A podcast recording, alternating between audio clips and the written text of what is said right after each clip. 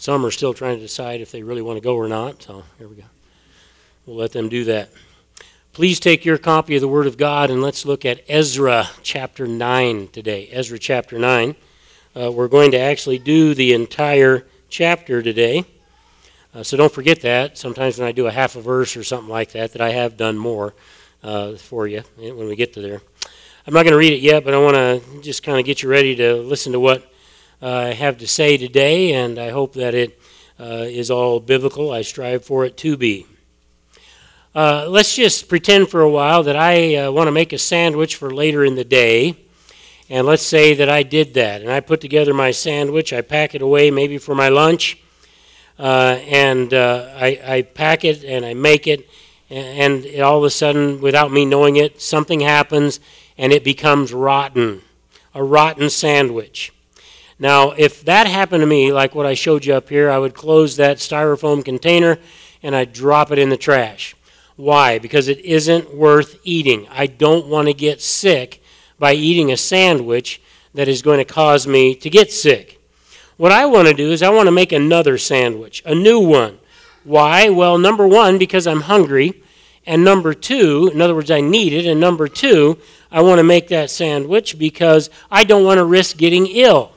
I don't know what all that moldy stuff is growing on there, and I don't know what it's going to do, but I know I probably shouldn't eat it, so I'd throw it in the trash. I don't want to risk it.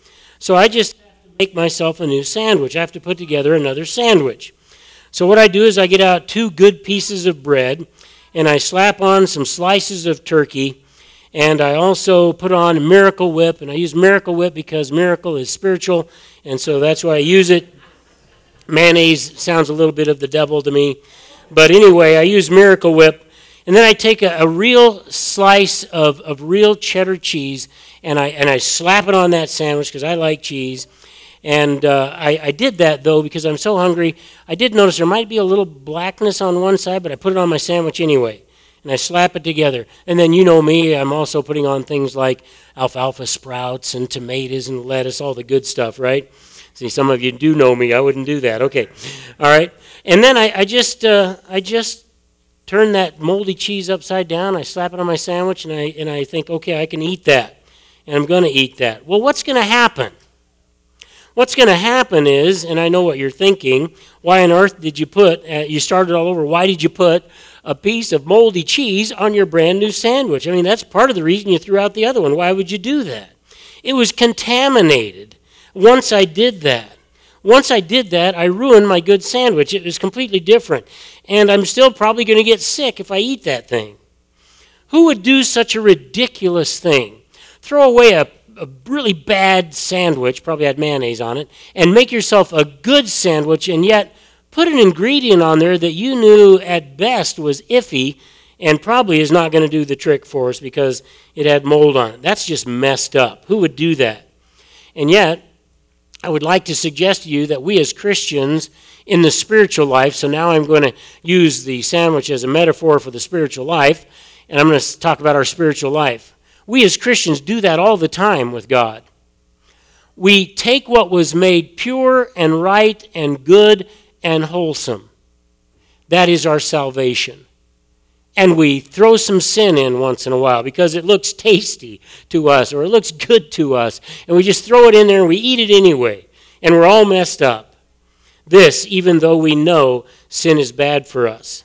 What will it take for us to learn our lesson? Now, I want to think about this. I'm going to bring up the sandwich again so you can stick with that picture that I'm painting for you. And I want to talk about what's going on in this chapter with Ezra. Now, we remember that Ezra was one of the main leaders to go back to the land of Israel, Judah in particular, and that's where they're going to rebuild on, on Mount Zion. They're going to rebuild the temple of Yahweh. Why would you build a temple? Well, because we want to worship. Who was it that came back with Ezra to do that? People that were committed they wanted to serve God. They wanted to love God. They wanted to have that temple back, which is the only place we can really get in and, and worship Him, because that's the way God set it up in the Old Testament. It's important. And so these people give up their homes in Babylon. They give up all their friends, or most of their friends. They travel almost 900 miles to get back to a place where they can worship God. And they want to do it right. I guarantee you, if you read uh, about this church and when it was built, you're going to find out that people wanted to do things right. There were things going on in their last churches they didn't really care for, and they said, We're going to do it right. It is always a struggle to keep people on the right path and not to throw a slice of moldy cheese on the church sandwich. And that's a difficult thing. Ezra is running into that in this chapter. Here we are, building the temple, pretty much got it done. Now we're going to make it beautiful. And out of nowhere, Ezra finds out there's mold and it's going to be dangerous, and God isn't going to like it. Now let's read it. I'm going to uh, kind of piecemeal this uh, instead of reading the whole thing all at once, but verses 1 to 4, Ezra 9. Now, when these things had been completed, the princes approached me, saying, So here's the bad news, okay? Uh, we've had all this great worship at the temple. We just sacrificed a bunch of animals. We dedicated it to God. Things are going our way. Most of all, they're going God's way. Hallelujah. And then some of the leaders show up to Ezra, who is probably on a real spiritual high right now, and bring some bad news. So when these things were completed, the dedication of the temple, the worship of God, those things, the princes approached me and said, The people of Israel and the priests and the Levites have not separated themselves from the peoples of the land, according to their abominations. Those of the Canadians, Amen. You're listening. I appreciate that. Those of the Canaanites, the Hittites, the Perizzites, the Jebusites, the Ammonites, the Moabites, the Egyptians, and the Amorites. All the people that were in the promised land that God had them kick them out in the first place so they didn't become like them and set up a pure worship to Yahweh, which went sour, which ended up with them all ending up in Babylon and before that Assyria. So here they come with this bad news we need you to know that even some of our spiritual leaders, the Levites, have not separated themselves from the uncleanness of the people that used to live here. Verse 2 For they have taken some of their daughters as wives for themselves and for their sons, so that the holy race has been intermingled with people of the lands, those named at the end of verse 1.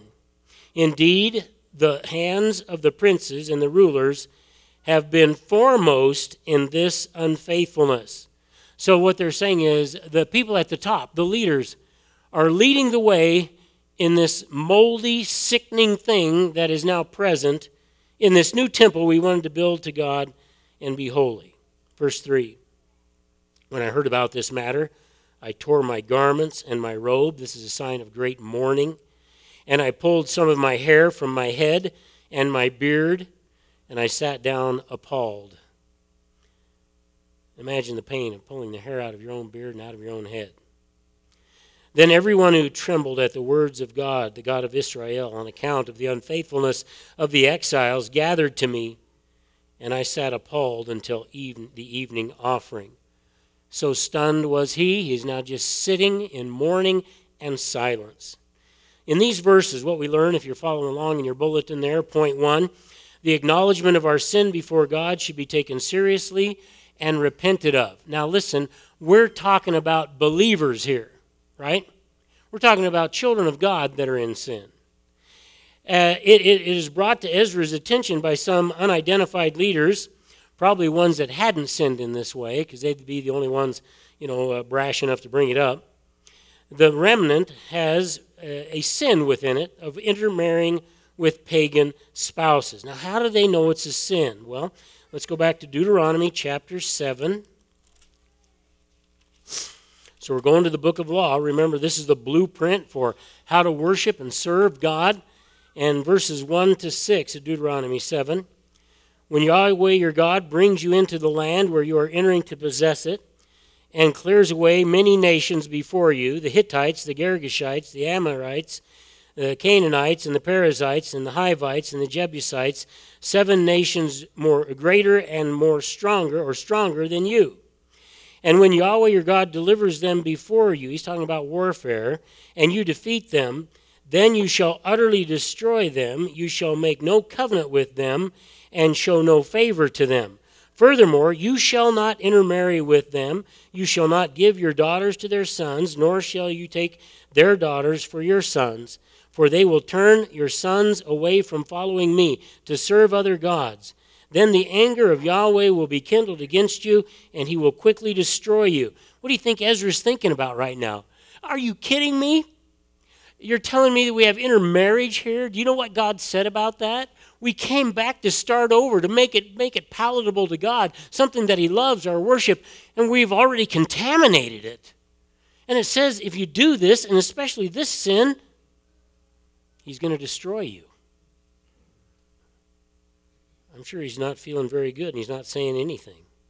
Verse 5 But thus you shall do to them, you shall tear down their altars, smash their sacred pillars, and hew down their asherim, that's a goddess, and burn their graven images with fire, for you are a holy people.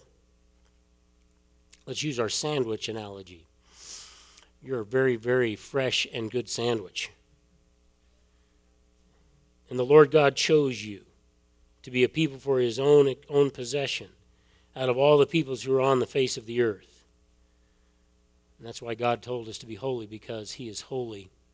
Now, where this is going to go, and we're not going to get there today, where this is going to go and where we need to tie it to is a New Testament text that forbids a believer from marrying an unbeliever. Now, I could spend the next two chapters talking about divorce and the evils of divorce. Now, God forgives, yes, I know that but I'm not. I'm going to talk about intermarriage with unbelievers. I have uh, too many young people that don't even care whether they date a believer or an unbeliever. So just keep that in the back of your mind. This is where this is going to go. We're going to talk about not being unequally yoked with people who don't know Christ.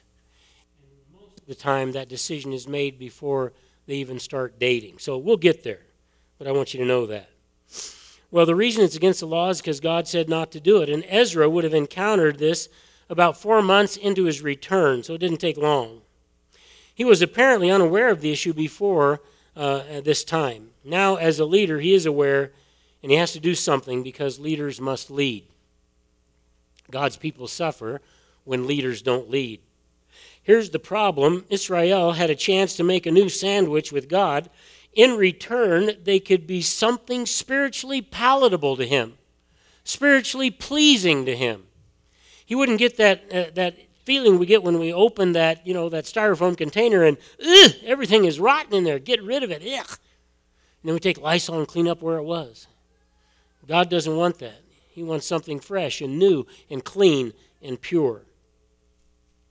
But now Ezra is made aware of the new, uh, that the new sandwich has a caustic element of sin in it, and they cannot move forward with God and with worship uh, because this sandwich makes him sick.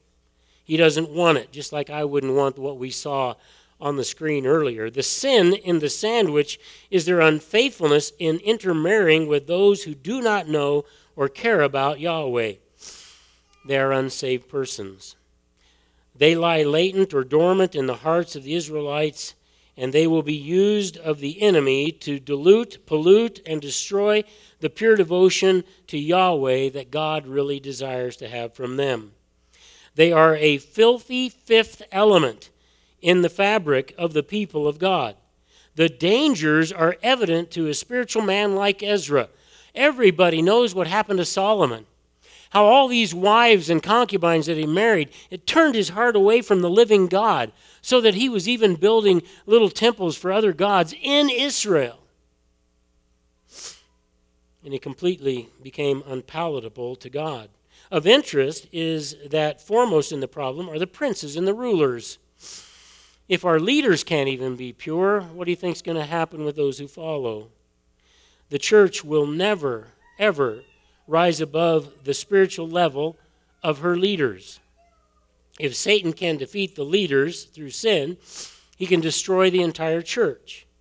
It was no different in the religious life of the ancient Israelites' leadership. The character of them is critical.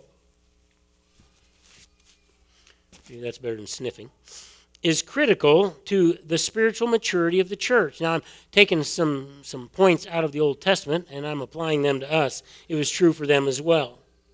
In verses 3 and 4, the response of the spiritual person uh, that's the person who loves God and shows it by the way that they live, uh, to the revelation of the presence of sin is to demonstrate sincere grief and repentance. That's what our response to our sin should be. Not, oh, God will get over it or he'll forgive me anyway. Uh, he isn't really upset with this. Yes, he is. This is the normal way in the ancient world, uh, what Ezra did to show inner grief and serious repentance and great fear, implying dismay and discouragement. The people have a sin that will rot them. The question is are these the people who will renew the worship of Israel? Can we take this contaminated group and build something holy? Not with contamination in it, we can't. It's got to be cleaned up. So they took what seemed to be a clean sandwich. Now we find out there's deadly mold in it. Does God delight in being given worthless things in worship? Does God delight in that which is less than holy? those who live in sin and try to hide it from God? No, he doesn't. Malachi 1 6 to 10 speaks to this. Malachi 1 6 to 10. God says, A son honors his father and a servant his master. Then, if I am a father, where is my honor? He's talking to the children of Israel. If I'm your father, where's my honor? And if I am a master, where is my respect, says Yahweh of hosts? To you, O priests, who despise my name. But you say, God, how have we despised your name? So God is accusing them of despising his name, and they go say, Oh, really? How have I done that? Uh, prove that to me. And go, God goes and proves it. Verse 7. You are presenting defiled food on my altar, but you say, How have we defiled you? In that you say, The table of the Lord is to be despised. In other words, by their actions, you're despising the table of the Lord. And he goes on to say, But when you present the blind for the sacrifice, is that not evil? I thought we were supposed to bring clean animals that had no defect. They're bringing, you know what? Cut that one out. Let's take him to the temple. He's blind. We don't want him. The price will go down on him. Let's give that to God.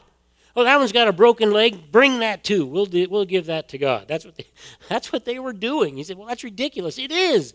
But it's what we do. And when you present the lame and the sick, is it not evil? Why not offer that to your governor? Why are you giving it to God? Give it to your governor. Would he be pleased with you? Would the governor be pleased if that was his gift? The answer is no. Or would he receive you kindly? Well, no, says Yahweh of hosts. But now will you not entreat God's favor that he may be gracious to us? With such an offering on your, on your part, will he receive any of you kindly, says the Lord of hosts? Oh, that there were one among you who would shut the gates so that you might not unceasingly kindle fire on my altar, I am not pleased with you, says Yahweh of hosts, nor will I accept an offering from you. God says, I'm sick and tired of you bringing your junk. That's not what I asked for. I asked for you to bring me the best, and yet you pollute my offering. God said, I am so sick of it. I wish somebody had enough spirituality to shut the gates of the temple and keep you hypocrites out of here. We have to be very sure that we don't live in such a way that God sometimes says, you know, I wish the Free Church and Smith Center would just lock the doors on Sunday morning than to come as a bunch of hypocrites who aren't living for me and doing what I'm supposed to do. That's what we have to watch. That's what we don't want God to say about our spiritual life. Don't we want to please him? Yes. Now, in verses 5 through 9, we learn that though our sins are covering our heads, in other words, we're over neck deep in them, we recognize God's grace and loving kindness are available or able to revive us. 5 through 9. But at the evening offering, I arose from my humiliation. He had humbled himself in this, even with my garment and my robe torn, and I fell on my knees and stretched out my hands to Yahweh my God. And I said, Oh my God, I am ashamed and embarrassed to lift up my face to you. And he says, I can't even look you in the face, God. My God, for our iniquities have risen above our heads, and our guilt has grown even to the heavens. Since the days of our fathers to this day, we have been in great guilt, and on account of our iniquities, we, our kings, our priests, have been given into the hand of the king of the lands to the sword of captivity and to plunder and to open shame as it is to this day. He's saying, Our fathers d- took this path. They were this way. They did this to you, and you carried them away. But he says, Here's what you've done with us in verse, in verse 8. But now, for a brief moment, grace has been shown from Yahweh our God to leave us as an escaped remnant, to give us a peg. He means a stake in history uh, in this holy place, that our God may be enlightened. Uh, I'm sorry, that God may enlighten our eyes and grant us a little reviving in our bondage. God brought us back. He gave us a chance to do something great, and now look at us. For we are slaves, yet in our bondage, our God has not forsaken us. But he has extended loving kindness to us in the sight of the kings of Persia to give us a reviving, to raise up the house of God, the temple he's talking about, to restore it and its ruins, and give us a wall of Judah and Jerusalem. They're saying, uh, he's saying, look what God has done for us. He gave us a chance. Now we're going to ruin it with moldy, sinful cheese. In verse 5, Ezra rises up from feeling his humiliation and his repentance to get on his knees and entreat the forgiveness through the grace of God. We have no other recourse than to throw ourselves on the fact that God is forgiving to sinners and he is loyal to those who love him. He is now on his knees, Ezra is, with his hands stretched out to, to Yahweh. It is a posture that demonstrates that he has nothing in his hands to offer God for the offense but repentance. God, I, there's nothing to give you for that but repent. In verse 6, it is such a good thing to not be complacent about our sin that we don't, uh, I mean, sorry, it is such a good thing to not be so complacent about our sin that we don't even feel embarrassed for what we have done and ashamed of our iniquity. And I see that all over in our culture. People sin and they're not embarrassed, they're not ashamed. They do it with gusto and boldness, and then they taunt other people and authorities to say, What are you going to do about it? What are you going to do about it? And that's not a good way to be. We should act like Ezra and like David did when Nathan confronted him with his sin. Ezra feels humiliated. What does the recognition of sin that we commit do in your heart? And what does it do in mine? How do we handle that? Do we handle it with repentance and sorrow? Or do we handle it, high handedly and say, God, what are you going to do about it? In verse 7, he recounts the fact that Israel has a long history of denying God and his word. God always respond, is responding to people's sin. They have suffered because of their sin. They have been killed, oppressed, ruled over, disgraced, and exiled. And then still they don't learn and they sin. And that's just like us. We know better. But we think we can get away with it, or God isn't watching, or it's not that big a deal. Sin is always a big deal to God. It's kind of like what does God have to do to us to get through to us about the problem of staying clean instead of wallowing in our sin again? I want to read from 2 Peter chapter 2 verse 22.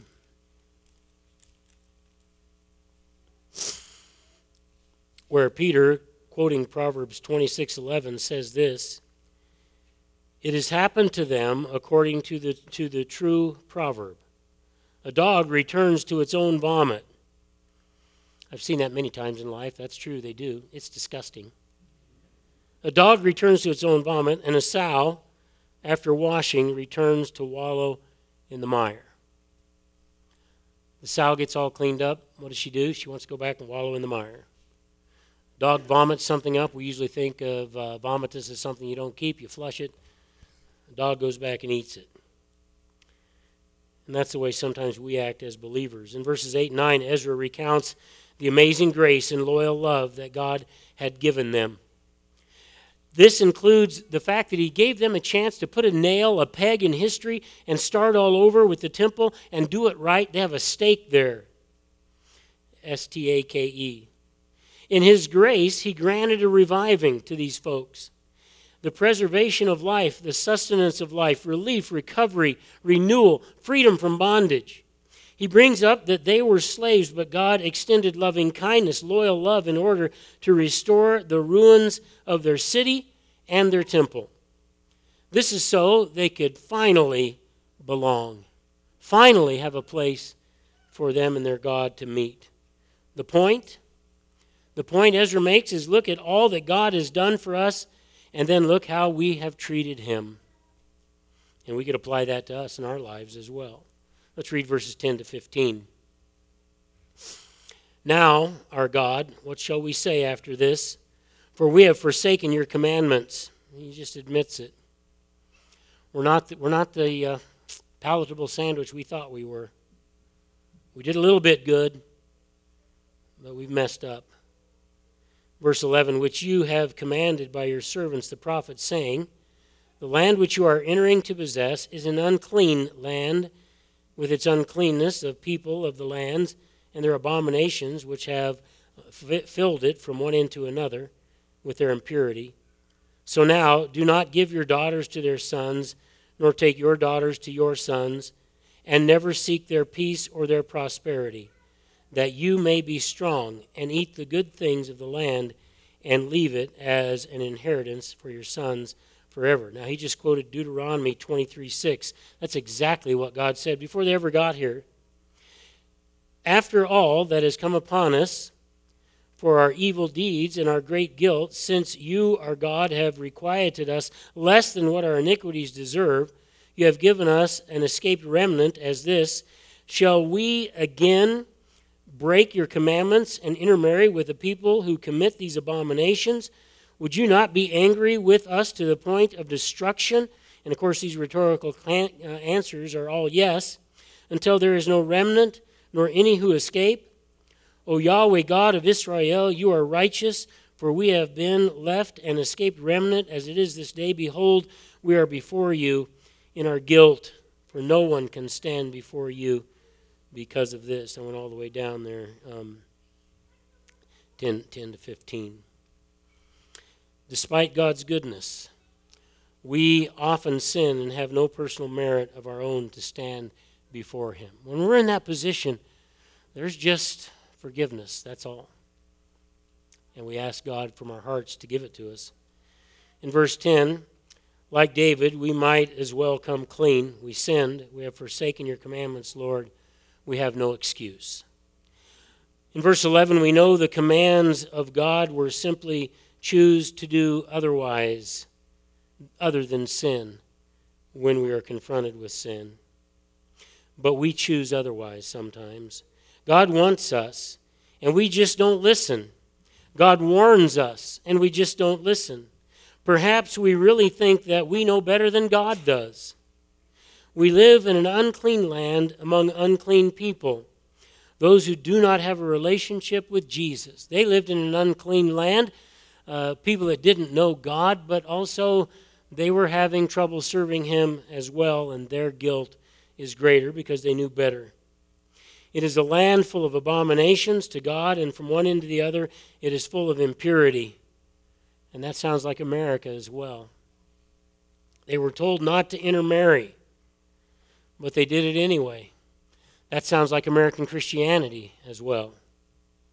A man by the name of Dr. Martin said of this foreign marriages contaminated Israel, fostered the foreigner's prosperity, weakened Israel's spiritually, spiritually, and decreased her opportunity to enjoy the land's crops. You shot yourself in the foot by not doing what God wanted you to do. They would, if they obeyed, be able to leave prosperity to their children. And not prosperity just of land and money and hills and trees and crops and and equipment, but spiritual prosperity.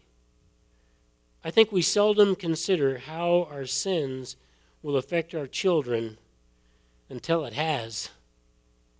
In verse 13, we, like Ezra, would do well to recognize that God has not dealt with us according to our sins. In other words, our sins are at a certain level, and even though God doesn't put up with sin, He has been gracious to us despite that. Psalm 103, uh, verse 10 says, He has not dealt with us according to our sins, nor rewarded us according to our iniquities.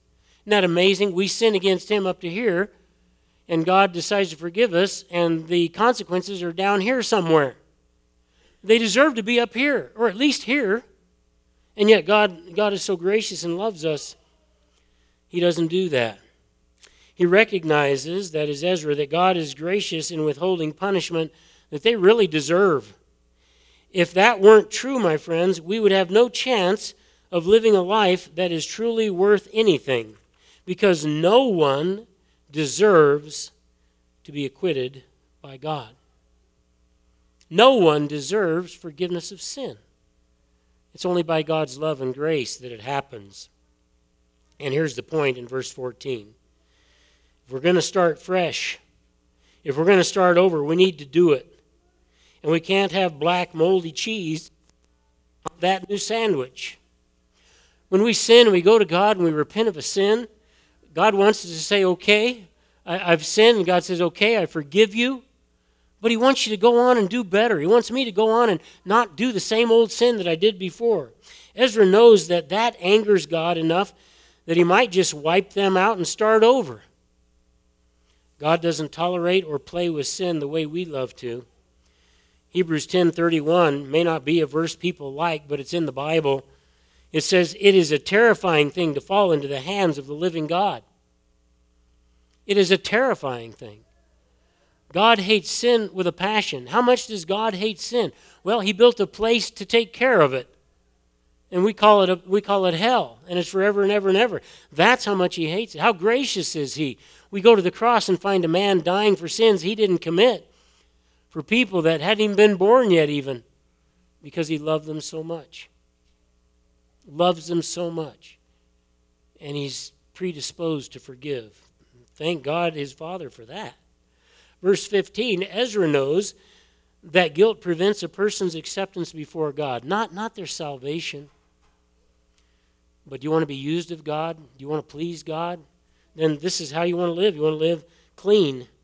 Aren't we glad that all of our sins are forgiven through the blood of Jesus? Amen? Okay, what then should be our attitude about sin in our life when God forgives us and gives us graciously another chance?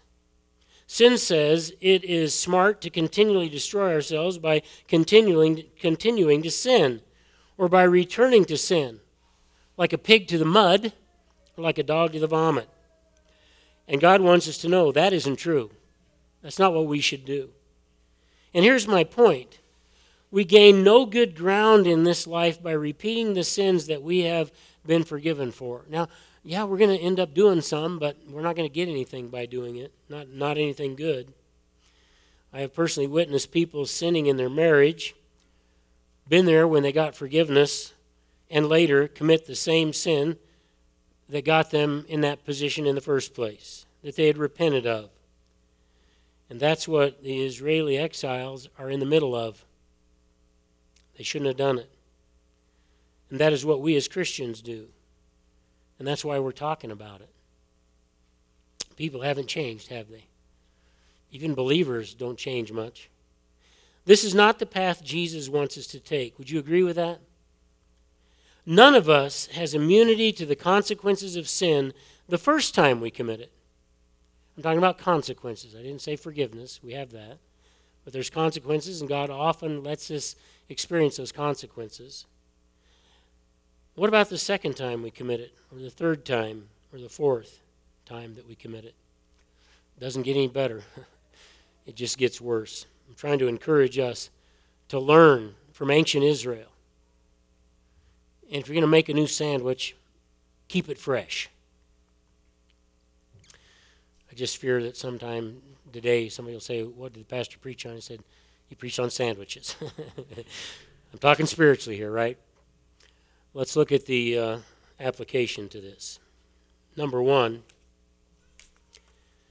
friends, when we have a clean start, a second chance, we need to do it in a clean way. We need to make up our mind with God's help to stay clean.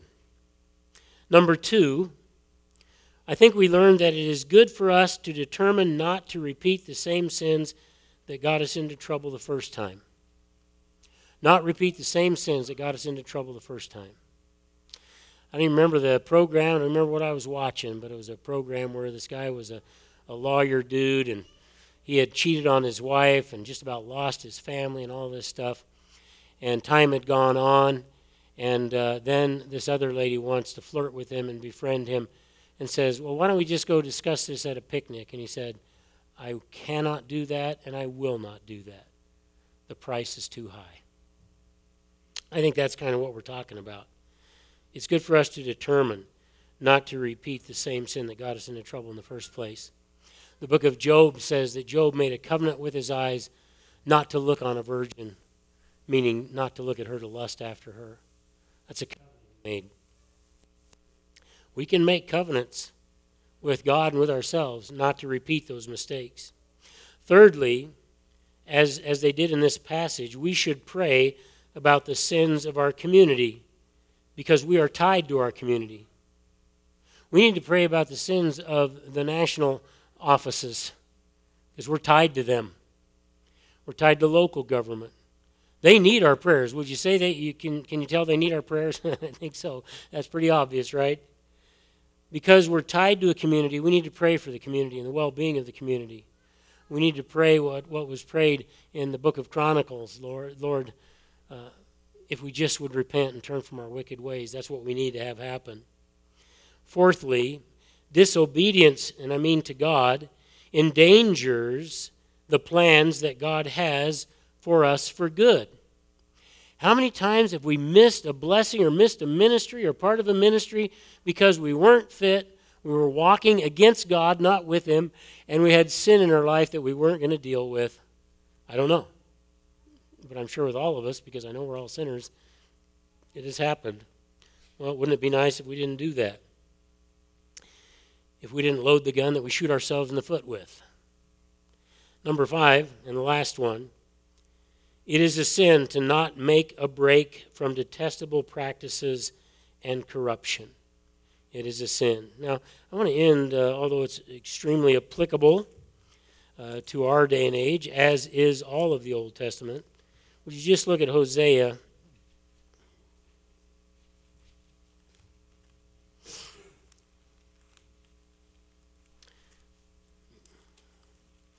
All right. Daniel, Hosea, chapter 6 and verse 6.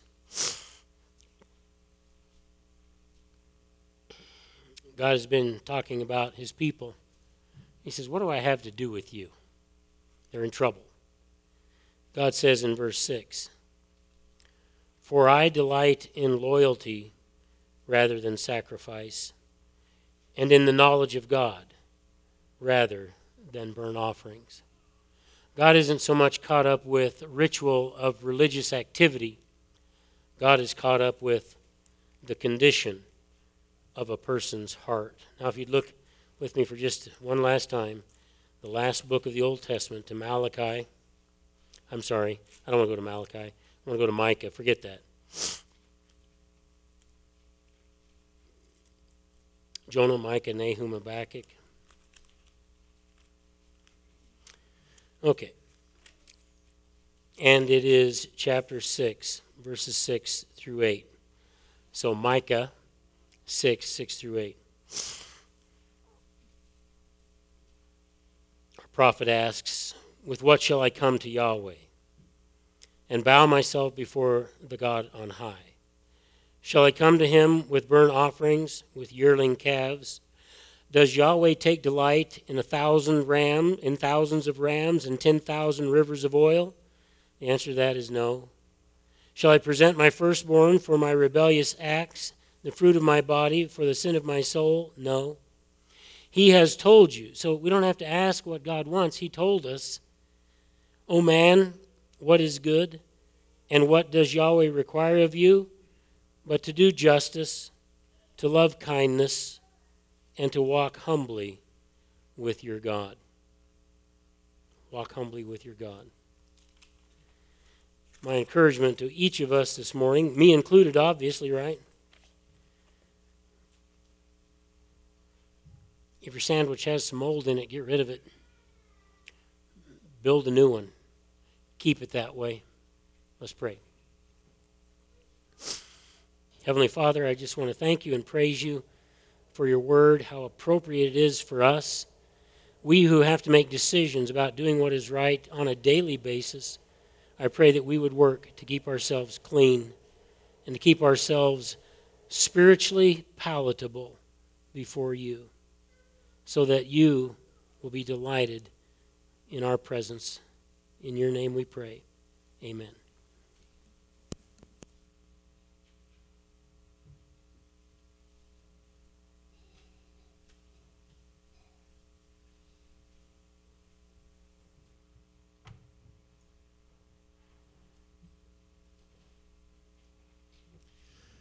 If you would please stand, we will close by singing, I Worship You, Almighty God.